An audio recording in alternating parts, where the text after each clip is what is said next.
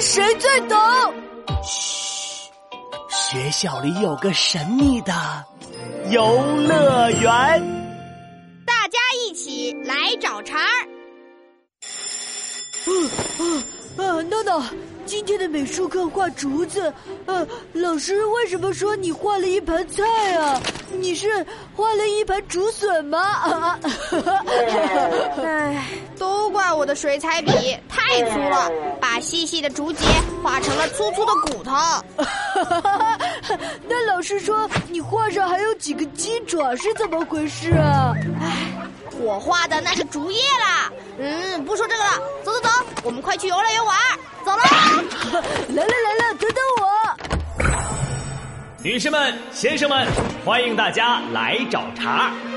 呃，奇怪，闹闹，你看，诸葛先生让人去找茬呢。那我们就去找找茬。走。闹闹、子豪，你俩站这瞅我干嘛？嗯，瞅你咋地嘞？哟，这么凶，你们是存心来找茬的吗？对啊，你不是让我们来找你的茬吗？嗨，这个呀，我说的找茬不是找人吵架的意思呀。那是啥意思啊？我们今天有个绘画展览，叫“大家来找茬”，欢迎你们来参观。只要来看看画，就有机会获得精美小礼品哦。哦，礼品，呃这个好，我喜欢。呃，走走走走走。哎呀，轻点轻点，子豪，我衣服都快被你揪破了。哎呀，快走，闹闹，等一下没礼品我就怪你。女士们、先生们，大家好！欢迎大家来到“大家来找茬”绘画展，我是展会的主持人诸葛乔治。啊啊，乔治叔叔，什么时候领礼品啊？啊！嗯哼，请叫我诸葛先生。稍安勿躁，活动马上开始。我们可以看到，展会现场挂了很多精美的画作，这些画可不是普通的画哦，而是根据同学们的作文画出来的作品。嘿，是根据作文画的画呢，有意思。这些画里头隐藏着各种和自然规律相反的现象，就是我们要找的茬儿了。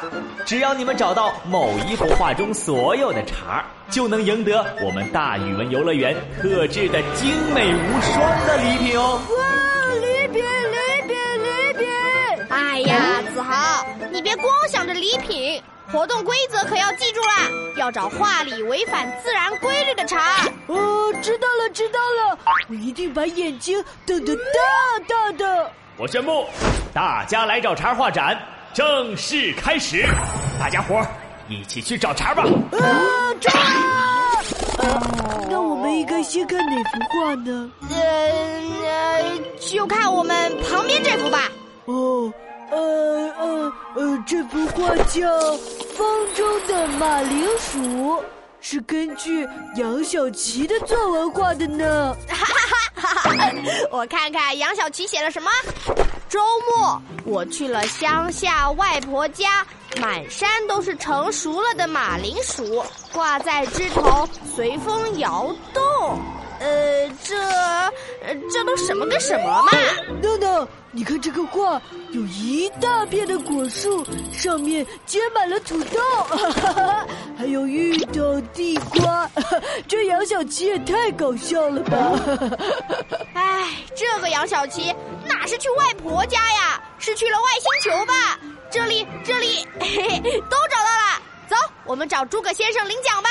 诸葛，我来，我来，我来，我来！呃诸葛先生，啊，诸葛先生，我们找到茬了。哦，是子豪和闹闹啊！那你们说说，这幅《风中的马铃薯》有几个茬呢？三个。这画里马铃薯、芋头、地瓜全长在了树上，它们应该是长在地里才对。你确定只有三个茬吗？嗯，不对不对，是五个茬。这话里头除了子豪说的三个，树上长花生也是错的，花生应该长在土里。而且画里有鸡和鸭在池塘里游泳，鸡是不会游泳的。呃，还真是，我刚才怎么就没发现呢？你脑子里光想着礼品吧！哈哈哈哈哈哈！嗯，风中的马铃薯，正确答案是五个叉恭喜你们答对了！哦，答对了，有礼品了！嗯，拿好了，这是你们的礼品，一盒精美的动物造型橡皮擦。哦，好酷的橡皮擦，我太喜欢了。呃，这些动物好像有点怪怪的。哎，对啊，太奇怪了。这只兔子的尾巴长又长，这只企鹅竟然长了鱼尾巴，还有这只，嗯，到底是小鸡还是小鸭？嘴巴像鸭子，下面却长着鸡爪。那你要问子豪喽。这都是他作文里出现过的小动物。呃，好像是真的。老师让我们写观察小动物的作文，我没有认真观察，就随便写了一通。原来闹了这么多的笑话呀！你呀，还找别人作文的茬，自己都一屁股茬呢。呃呃，不说这个了，我们继续看图找茬吧。你看。这幅画是徐小哲的作文呢，画了一个大哥哥顶着洗衣机和电冰箱，这是什么意思啊？啊，我看看，记一次逛商场。徐小哲写的是：今天我和爸爸来逛商场，好多人在购买商品，售货员忙得不可开交。你看，那边一位售货员哥哥正在搬东西。只见他左手一台电冰箱，右手一台洗衣机，一溜小跑。这售货员哥哥比起重机还厉害吗？那么重、那么大的冰箱和洗衣机，竟然可以左手一台，右手一台，还一溜的小跑。哈哈哈哈哈！徐小哲，他倒是表演一个呀。闹闹，上课预备铃响了，我们快走吧。哎，我还没分到礼品呢，那你的橡皮分我一个。啊，要分我的？呃，这是我写错的作文变的，我的错，我自己承担好了，我就不麻烦你了，闹闹。啊，别呀，我们不是好朋友嘛？好朋友就是要有难同当的嘛。呃，不用了，不用了，别客气，别客气。哈哈哈哈哈哈！语文其实很好玩，写作文一点儿也不难。嗨，大家好，还记得我吗？我是大语文游乐园的金牌主持人诸葛乔治。大家一起来找茬儿。土豆花生枝头挂，水里游着大公鸡，哥哥变身起重机。在这集故事里，我们看到了不少奇奇怪怪的作文，是不是大开眼界了呢？我们自己写作文时，一定要认真观察，实话实说，可不能胡编乱造、乱写一通哦。